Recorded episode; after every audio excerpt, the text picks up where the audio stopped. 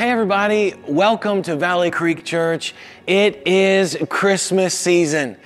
Can you even believe it that the year has wound down, that Christmas is here, and there is so much to be thankful for? In fact, in the midst of all the busyness and the chaos of your life, no matter what is going on, all of us can be thankful this Christmas season that Jesus has come for us. Hey, whatever campus that you're at today, I am really glad that you're here with us because we're winding down a sermon series that we've been in called Seven. We've been taking a look at seven marker stone messages from the past seven years, in a sense, looking at seven of the most significant, uh, some of the most culture creation, vision, and value messages that we have as a church. And uh, next week, I really hope you'll be here with us as we're going to pull it all together. I'm going to sum it up for you. I'm going to pull some lessons that we learned from going through this series and kind of tell you why we even did it uh, in the first place. But today we're going to look at a message from a series we did just earlier this year called With. We did a whole series around the presence of God, talking about how God wants to be with us, that the presence of God is one of the greatest gifts that He has ever given to us. And this Christmas season, that's what this is all about. Christmas is the story of when God came to be with us, not because we were good, but because He is good. Christmas proves once and for all that Jesus wants to be with us, and we now forever get to be with Him.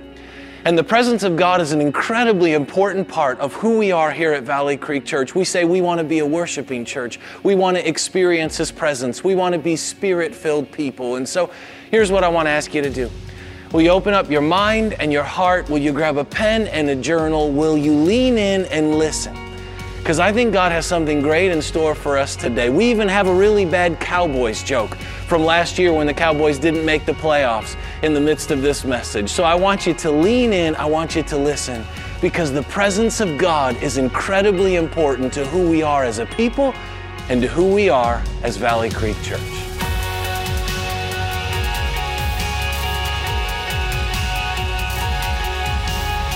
Lord, help me be aware that you are with me. It's one of the most profound prayers you can pray because if we're honest, at the end of the day, it often feels like God is not with us. If we look at the realities, the situations, the circumstances of our lives, we often feel like God is not with us. Like, I think a lot of us can understand what Gideon's saying in Judges chapter 6. He says, If the Lord is with us, then why has all this happened to us? Where are all his wonders that our fathers told us about when they said, Did not the Lord bring us up out of Egypt? But now the Lord has abandoned us and put us into the hand of Midian. Okay, does anybody ever feel like that? Like, like, come on, if the Lord is with us, then why is all this happening to us? If God is really here, where are the signs and wonders? Where's the supernatural? If God is with me, why am I sick? Why is this happening? Why aren't things changing? But you have to remember that circumstances are not a determiner of whether or not God is with you. I mean, just think about Joseph for a moment. You Remember Joseph? He's one of Jacob's 12 sons. He's the favored son. He gets the robe of many colors. And because he's the favored son, his brothers hate him. And so one day they take Joseph, they rip off his robe, they throw him into a hole, and slave traders come by and they sell their brother to slave traders. And Joseph ends up as a slave in Egypt. He works in some guy named Potiphar's house. He serves him well, and then one day Potiphar's wife makes an advance on Joseph. Joseph stops her, but she spins the story and says Joseph made an advance on her. So he finds himself in prison. He's in prison. He helps out these guys, says, Promise you'll remember me when you get out. They get out, they don't remember him. And if you look at Joseph's life, you're like, There's no way God is with that dude. Not possible. And yet you read Genesis 39 and it says, But while Joseph was there in prison, the Lord was with him.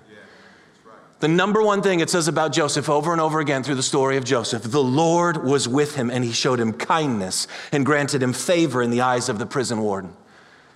God is with you even when you're in prison and he will show you kindness and favor. Or how about Paul? Remember Paul? Writes most of the New Testament, amazing guy. And yet you look at Paul's life, he's beaten, he's persecuted, he's stoned, he's shipwrecked, he's rejected by his friends, he's taken advantage of by people. You, you read about Paul, you're like, there's no way God is with that dude, Paul. And we read about Paul in 2 Corinthians 12, and what he says is, he says, I've got this thorn in the flesh. We don't know exactly what it is, but some type of physical ailment. And he cries out to God three times for God to take it away. This is Paul, who goes around the known world, healing people, raising people from the dead, and he can't heal himself. And he cries out to God, God, take this thorn away from me. And God says back to him in 2 Corinthians 12, he says, Paul, my grace is sufficient for you. My power is made perfect in your weakness. And what you have to remember is when God says that to him, grace is not a concept, grace is a person, and his name is Jesus. What are you saying is, Paul, I am with you, and that is sufficient. Or how about David, the man after God's own heart? Come on, David. David is so looked down on by his own father that when Samuel comes to anoint a new king of Israel, David's not even invited into the party with his other brothers. And yet he gets picked as the new king of Israel, and Saul, the current king, is so jealous he wants to kill David. David spends 10 years of his life living in the wilderness, the desert, hiding in caves and holes and running for his very life. You read the story of David, you're like, there's no way God is with that dude. And yet it's David who writes Psalm 23 4. Even though I walk through the valley of the shadow of death, I will fear no evil, for you are with me. It was in the valley of death that David learned that God was with him. And I love the very next verse that he pens. He says, You will prepare a table for me in the presence of my enemies. It's in the face of our enemies that we have the most intimacy with God. It's in the circumstances you are desperate to get out of where God pulls up a seat for you at the table and says, Sit down and just fellowship with me. Only those who walk through the valley of the shadow of death know the good shepherd is with them. Until then, it's just theory. It's actually in the darkness you figure out he's there. Or how about Jesus? Jesus, they want to throw him off a cliff. They want to stone him. They want to get rid of him, send him back to heaven, right? And we read about Jesus and we read the story of he goes in the boat with the disciples out into the storm. This big squall comes up. It's about to sink the boat and says, Jesus is sleeping. And, and what you have to remember is that we know Jesus says, I only go where I see the Father going and do what I see the Father doing. So if he got into that boat and went out into that, that sea, into that storm, it means the Father was leading him into a circumstance most of us would avoid. But because the Father was with him, Jesus was able to sleep in the boat because the truth is, you'll sleep through every storm when you understand God is with you. Circumstances are not a determiner of whether or not God is with you. The presence of a problem does not mean the absence of God, okay? In fact, what it is, is a problem is simply an invitation to become aware that God is with you. I mean, let's be honest with each other for a moment. Very few of us passionately seek God when life is good. C- can we just agree with that? Like when your bank account is full and your relationships are awesome and you got everything that you want, it's pretty easy to drift. The great danger or the great temptation of a comfortable life is to live self sufficient instead of God dependent. That's the danger, the comfort that you and I seek with every breath of our life. The great danger of it is you become self sufficient instead of God dependent. And yet it's amazing how when a storm shows up in your life, all of a sudden you start crying out for God. Right? Read the Bible. Look at the people around here. Look at your own life. That's when we seek Him. I mean, you really think Joseph would have been all about seeking after the heart of God had he not gone through those hardships? Would, would he have ever really been prepared to go from the pasture to the palace? I, I'm not sure.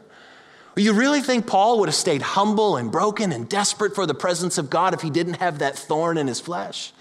I mean, you really think David would have passionately been the worshiper that we read about in the Bible had he not gone through the desert? In fact, David makes his worst decisions when his life is perceivably the best when he's hanging out in his palace that he's now built for himself and it's amazing, and he's got peace and his kingdom is the largest it's ever been, that's when he has his Bathsheba moment. That's why the author of Proverbs says, God, please don't make me rich because I am terrified if I am, I will disown you. When was the last time you prayed that prayer? Come on, right? Think about you. That's when you seek Him. So listen to me. If you're in a hardship, God is not mad at you. You haven't done anything wrong. God is positioning you, He's preparing you, and He's inviting you to be with Him. Hebrews 4:16, let us boldly approach the throne of grace in our time of need that we may find mercy. It's our need that draws us to the merciful presence of God. And so maybe we need to stop trying to change our circumstances and start letting His presence change us. Maybe we need to stop being so focused on what is in front of us and start being focused on who is with us.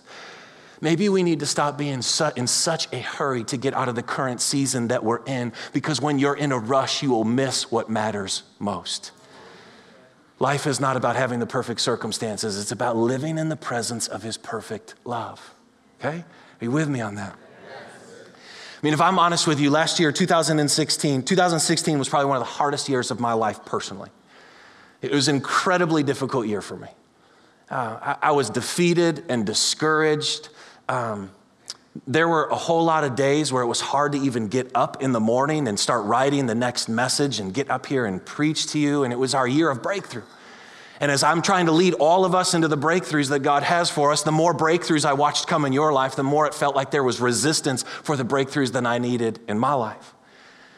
And so I was defeated in a whole lot of ways. To the point where I had to get to this place, it was no longer this big theory of God is with me and, oh, God's gonna be with me this month. It wasn't even good enough to have God with me this week, not even God with me this day. God, I need with you. You need to be with me like moment by moment. And there was something about in my desperation that I made an incredible discovery where I learned to tap in to my awareness of the presence of God being with me more than I probably ever have in my life. In fact, listen to this. Acts 17 says, From one man he made every nation of men that they should inhabit the whole earth. Ready? And he determined the time set for them and the exact places where they should live. God did this so that men would seek him and perhaps reach out for him and find him, though he is not far from each one of us. So, catch this. He says, God determined the exact time and places where you would live. Out of all the thousands of years of history and the billions of people on earth, God determined that you would be alive in 2017, living in this state, in this place, as a part of this church, with your situations and circumstances and relationships and jobs and activities. He designed it in such a way. Why? So that you may reach out for Him, even though He is not far away from you. Your life is perfectly designed to make you desperate for the presence of God that pain, that brokenness, that discontent, that situation, it's designed to say, God, you are here and you are with me. And what you have to remember is, is that He wants to be with you more than you want to be with Him. Like, remember, it cost Jesus everything to be with you. He had to pour himself out. He came and was born in a manger. He, he, took on the nature of a humble servant. He lived among our pain. He went to the cross, and when he hung on the cross, he cries out, My God, my God, why have you forsaken me? Now, if you read the gospel straight through and you read those words coming out of Jesus' mouth, they're shocking. Because all throughout the gospels, Jesus never refers to the Father as God, he only refers to him as the Father. And so, in this moment on the cross, when he cries out, My God, my God, why have you forsaken me? What is he doing? In that moment, when all of your sin and my sin was placed on Jesus, Jesus became an orphan so you and I could become beloved sons and daughters. In that moment, God, the Father, became a distant God to Jesus so he could become a loving and present Father to you. In that moment, Jesus was forsaken so you will never have to be. God forsook Jesus so he no longer can ever forsake you because he already forsook Jesus for your sin, so he cannot forsake you for your sin. That would make him unjust. That would make him unrighteous. So Jesus was literally rejected by the Father so that you can live in his presence forever. That's why Hebrews 13, he says, I will never leave you nor forsake you. That's a promise, guaranteed. Take it to the bank. Why? Because the Father became a distant God to Jesus so he could become a loving and present Father for you forever. I mean, that's why Jesus says to the disciples, guys, it's good if I go. It's for your good if I go, because if I go, the Spirit will come. John 14. I'll ask the Father, and He'll give you another counselor, the Holy Spirit, to be with you forever, the Spirit of truth. The world cannot accept him because it neither sees him nor knows him, but you know him, for he lives with you and will be in you. He says he will be with you forever. He can't forsake, he can't forsake himself. Or how about Romans 8 when Paul says, For I am convinced that neither death nor life, neither angels nor demons, nor the present nor the future, nor any power, nor height nor depth, nor anything in all of creation will be able to separate us from the love of God in Christ Jesus. He says, Nothing will separate me from the love of God in Christ Jesus? Catch it, people. Love is not a feeling, love is a person. 1 John 4 16, God is love. Paul is saying there is nothing that can separate you from the presence of God. You can't out sin it, you can't outrun it, you can't outfail it. He is with you. And we become most aware of that in our most desperate situations. You see, the presence of God is always meant to be the centerpiece of our lives.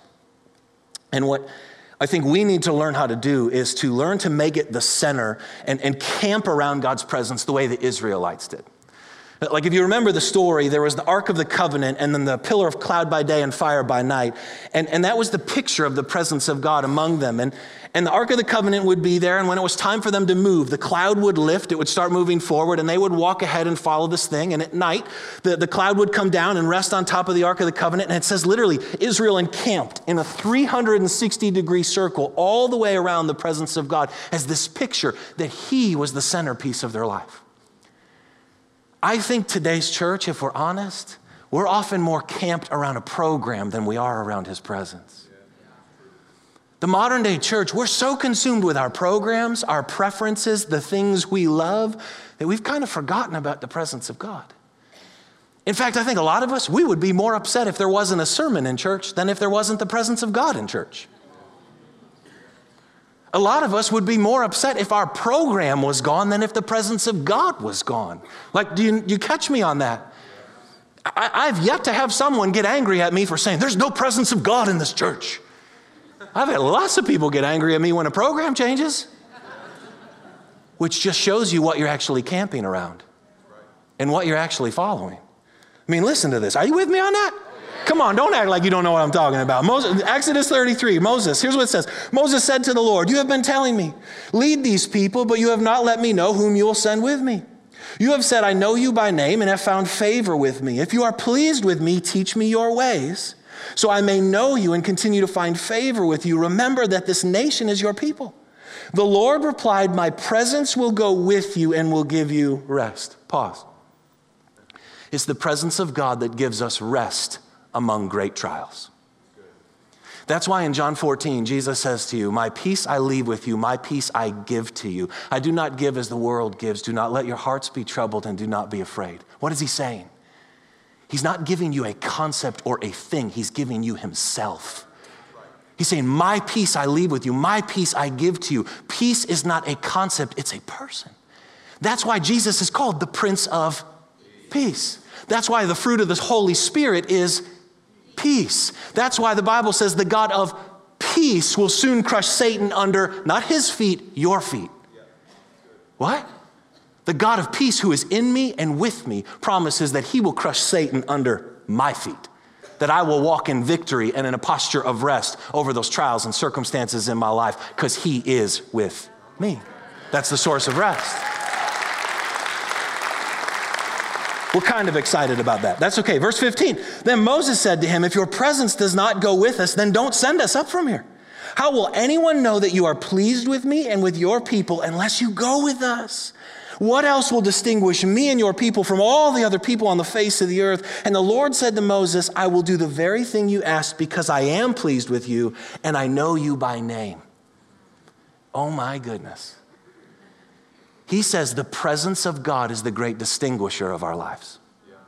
That the thing that makes you different from everyone else in this world is not your circumstances, your finances, it's not fame and fortune, it's His presence. God has declared your reputation as the people of his presence. The great privilege of your life is that you get to steward and carry the presence of the living God inside you everywhere you go.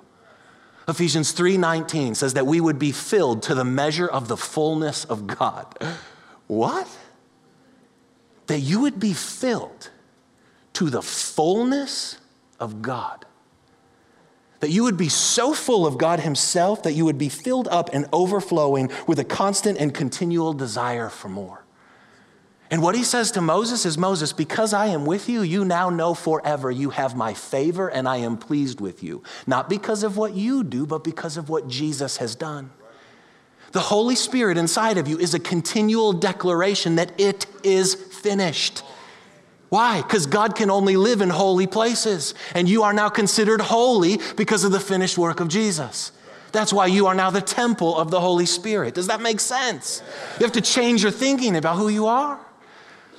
I mean, I, love what Moses is saying. He's saying Moses would rather have the, the desert with God than the promised land without God. That's really what he's saying. Because they're in the desert and they're supposed to go to the promised land. He's saying, Don't take me there if you ain't going with me. He's saying, I don't care what my circumstances are. I, I just, I just want to know that I'm with you. Because Moses got that life wasn't about doing something or going somewhere, it was about being with someone. And so, you know what Moses is really praying here? He's saying, God, give me whatever circumstance in my life that is going to make me the most desperate for you. when was the last time you prayed that prayer? and the big difference between Moses and the Israelites Moses wanted God for who he was, the Israelites wanted God for what he could do. And if we're honest, come on, we're like the Israelites. We want the blessings of God more than we want God. Okay, hear me on this. That's okay. James 1:17 Every good and perfect gift comes down from the Father of heavenly lights. Good gifts reveal the goodness of the Father. It's okay that you want the blessing of God more than God Himself, because in His blessings, it's so good that it reveals the goodness of Him. Romans 2 4, kindness leads you to repentance. So His deeds will always lead you to His ways, His hands will always lead you to His heart.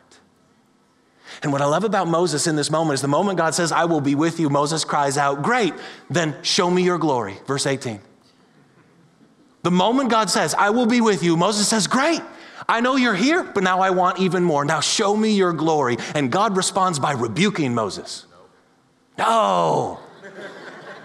God responds in saying, Moses, you want more of me? You got it. I will cause all my goodness to pass in front of you. A genuine encounter with the presence of God will always leave you completely satisfied and yet hungry for more. That's what we see. He just had an encounter with God. He's completely satisfied, but boy, he's hungry for more. Now show me your glory. Psalm 16, 11, in your presence is fullness of joy, completely satisfied. And if, uh, uh, uh, Psalm 84, 2, and yet my heart and my flesh cry out for you, the living God. You will always have as much of God as you want. How much of him do you want? I mean, I, I remember when Colleen and I first started dating, some of you know the story. Um, her dad set us up on a blind date. And so whenever she's annoyed at me, I just remind her her dad handpicked me for her. So if she's mad, call him, not me, you know? and, uh, and, and we went out and we went out like on a seven hour blind date. We literally didn't want it to end. We just kept going to the next like coffee shop to just hang out. And, and I remember as we started dating, I just started to fall in love with her. I just wanted to be around her. So we were in Colorado in graduate school, and I would show up at her house. We, we both lived in Colorado Springs, uh, but graduate school was in Denver. And so uh, I would show up at like five in the morning just to bring her coffee and breakfast, to just spend like 15 minutes with her before I had to go. And then I would be in Denver and I'd have like a, a two hour break, and it's an hour drive each way, but I would figure out how I could drive down there to just spend five minutes with her at work, to go back uh, to the class for the rest of the day. I would stay at her house as late as her parents would let me hang out with her. You know, I wanted to call her all the time, I wanted to be with her. Everywhere she was, I wanted to show up because the more I got to know her, the more I wanted to be around her. That's what the presence of God really does in our lives. The more you taste, the more you see, the more you desire to come. And the more of him you start to want. But see, I'm convinced that part of our problem is, is we don't actually expect to meet with God. Like, like just for example, when you came here today, like what do you expect? Like subconsciously, just break it down for a moment. Like you walk in this place, what are you, what are you really expecting? I think some of us, we're just expecting good music, uh, a good experience, you know, a decent sermon. Hopefully it's relevant and funny you know, we, we, sorry for that one for you. Um, you know, we're thinking we're going to learn something about God and maybe leave a little bit encouraged. But I don't actually think we walk in here expecting to meet with God on most days. I think we need to learn to start honoring His presence. Like, okay, let me try to explain it to you like this. Imagine if I told you next weekend, Dak and Zeke were gonna be here. they got some time on their hands now. Hey, hey, I'm a Buffalo Bills fan, 17 years. So that's fine, okay? They got some time on their hands. And imagine if I told you Dak and Zeke were going to be here. Would that change how you showed up to service next week? Oh boy, it would you would tell everybody in your circle of friends. You would be blasting it out on Facebook. Dak at Zeke, they're going to be at church next week. Come with me. All week, you'd be dreaming about it. You'd be thinking about it. You'd show up early. You'd stay late. You'd come in with your Cowboys gear on. You'd have your autograph pen, your football, your little bobblehead dolls. You would come in here. You would get their attention. Woo, you'd scream. You'd wait in line for hours to get a selfie like me and Dak, you know, all that kind of stuff, right? That's what we would do. Oh, don't even pretend you can cowboy people. Like, nah, bro, I wouldn't even show up next week if he was here. Okay. Why don't we do anything like that for God? Does your passion attract his presence? And you say, well, wait a second, I thought you said God was already here. He is, but God can come where he already is. God can show up where he already is. That's how big he is. Isaiah 6, when Isaiah is taken to the throne room of heaven, it says he sees God seated and sees the, tro- or the, the train of his robe filling the temple, like it was already full and it continued to fill. There was there, but there was more of it to come. Or how about Jesus' baptism? Here is Jesus, God the Son, standing there. And heaven tears open, and God the Spirit comes, and God the Father shows up and starts to speak. God came where he already was. Or how about when Jesus comes back from the dead, the resurrected Jesus breathes on the disciples, says, Receive the Holy Spirit. God came where he already was. They now have the Holy Spirit. Acts 2, it says they're filled with the Holy Spirit. Acts 4 says they're filled with the Holy Spirit again. All throughout the book of Acts, they keep getting refilled. Why? Because God can come where he already is.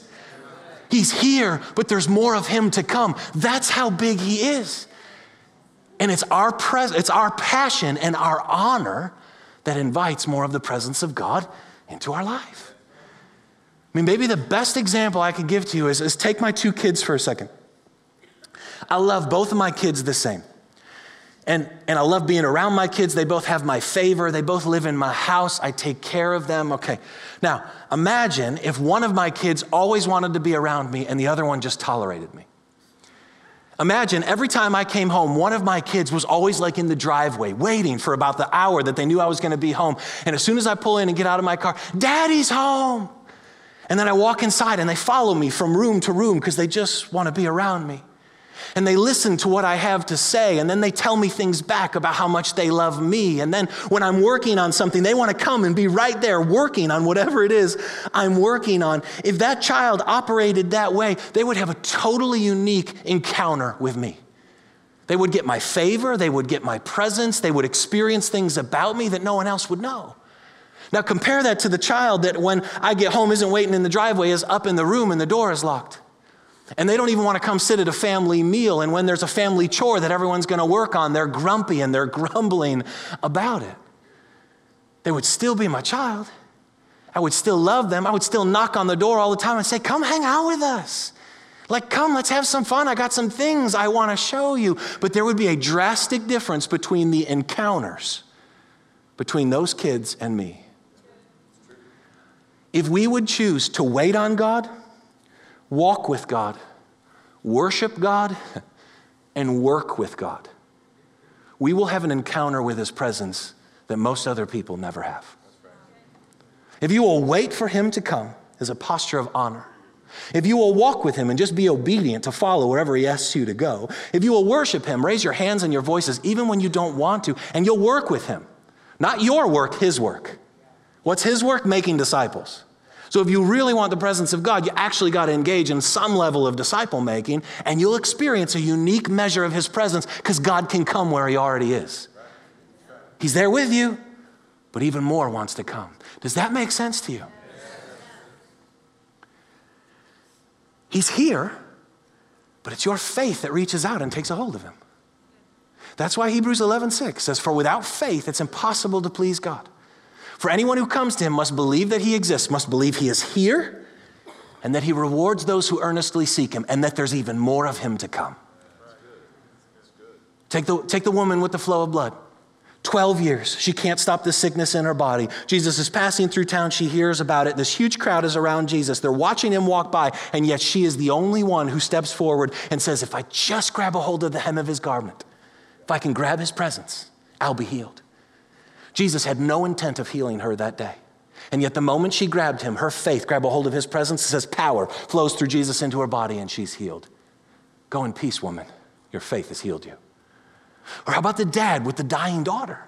Jesus is on mission. He's going somewhere, and the dad shows up and hits his knees. My daughter is dying. Please come and heal her. And he takes a hold of the presence of God, and the daughter is healed. Or the blind men on the side of the road as Jesus is going by. Jesus is passing them. He's not planning on stopping to heal them that day. He's going by and they start crying out, Jesus, son of David, have mercy on me. And it was their faith that reached out to the presence of God and he came over to them and healed them.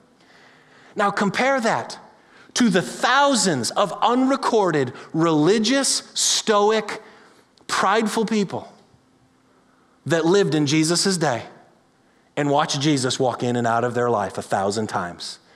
And they never had the faith to take a hold of his presence.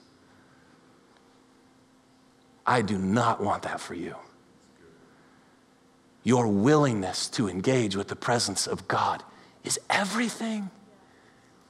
The reason I encourage you, and honestly, sometimes just flat out challenge you to worship and raise your hands and your voices and your hearts to, to when we're preaching, to literally use your faith to agree verbally, to reach out and say amen, to respond, to say, I receive that, I'm in agreement with that. Part of all of what that is, is I'm trying to get you to take a hold of the presence of God for you.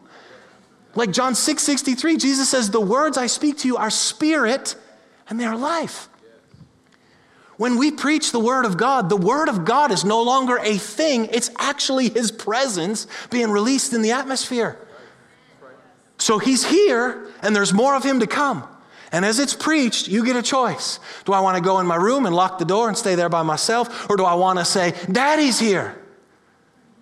And I got it. And this one's for me. And I'm bringing this one down. I don't feel it. I, I don't know it. I'm not even sure what he's saying, but I'm going to grab a hold of this thing and bring it down for me. Okay, come on. That's faith, people. You guys say to me all the time, here's a comment I get, you're so passionate up there. Okay, I want you to be passionate out there. I'm grabbing a hold of God for me, but I can't grab a hold of Him for you.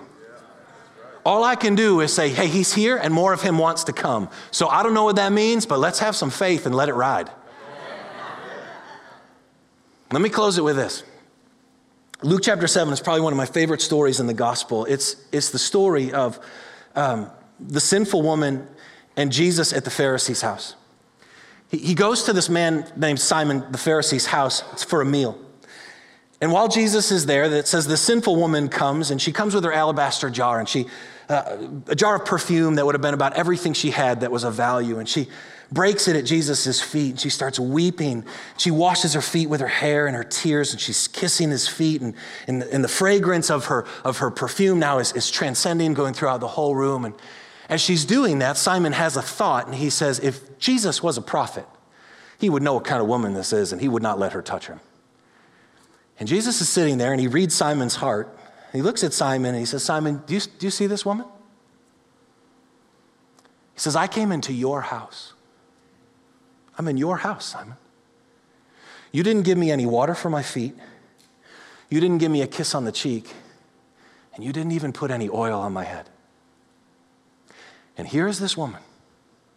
And from the time she has walked in, she has not stopped washing my feet with her tears. She has not stopped kissing me with her affection and her passion. And she has anointed me with everything she had of worth. In other words, Jesus looks at Simon and says, Simon, I came to your house, man, and you didn't serve me, worship me, or honor me. But she did. And so Jesus looks at her and he says, Take heart, woman. Your faith has saved you.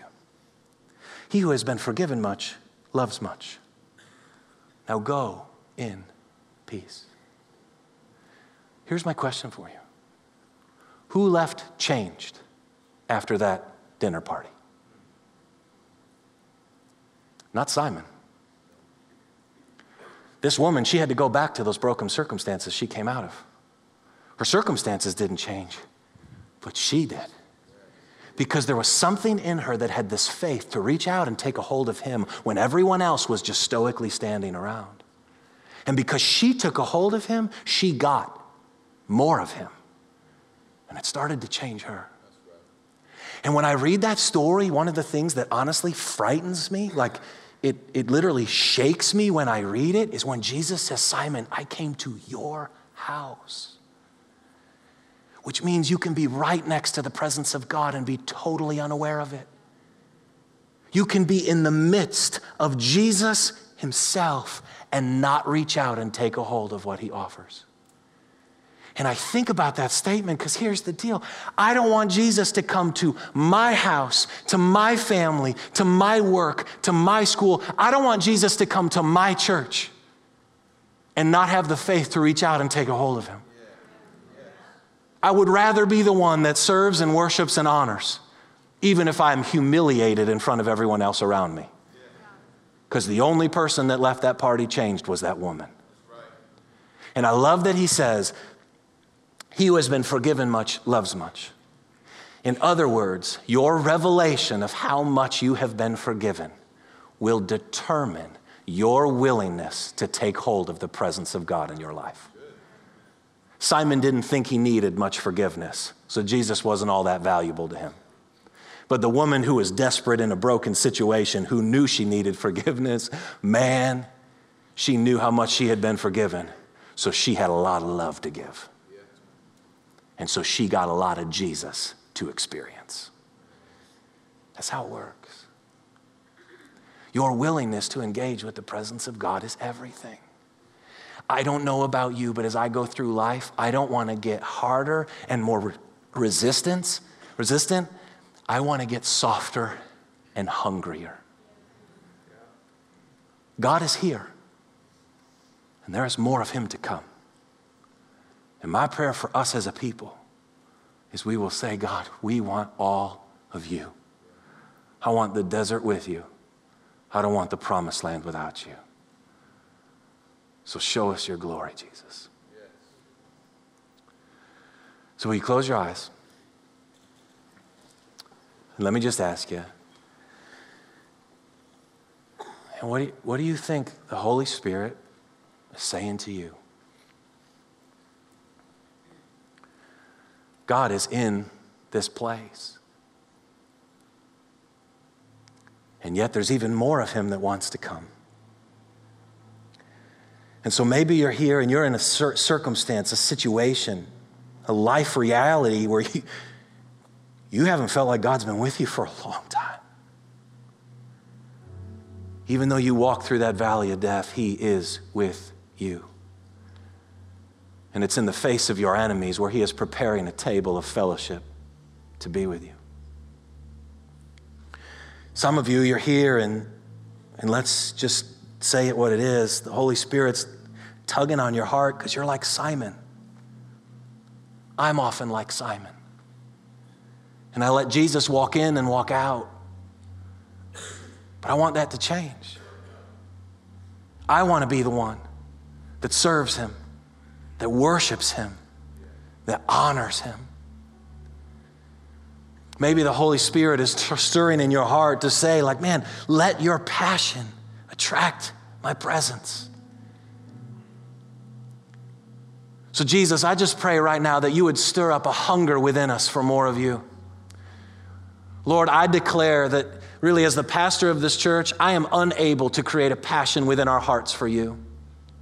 I declare that, that we don't want to be a hype motivated church that we don't want to rah rah and yell and hoop and holler out of our minds, but we want to choose to be spirit inspired, spirit led, spirit sustained with a life of passion for the goodness and the glory of God.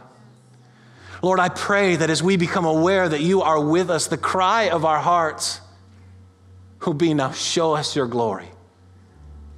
And that you would cause all of your goodness to pass in front of us the Israelites received good things from God's hand, but Moses experienced the goodness of God himself. Jesus, we want to experience your goodness. May you come to where you already are. Don't send us without you. In your name we pray. Amen.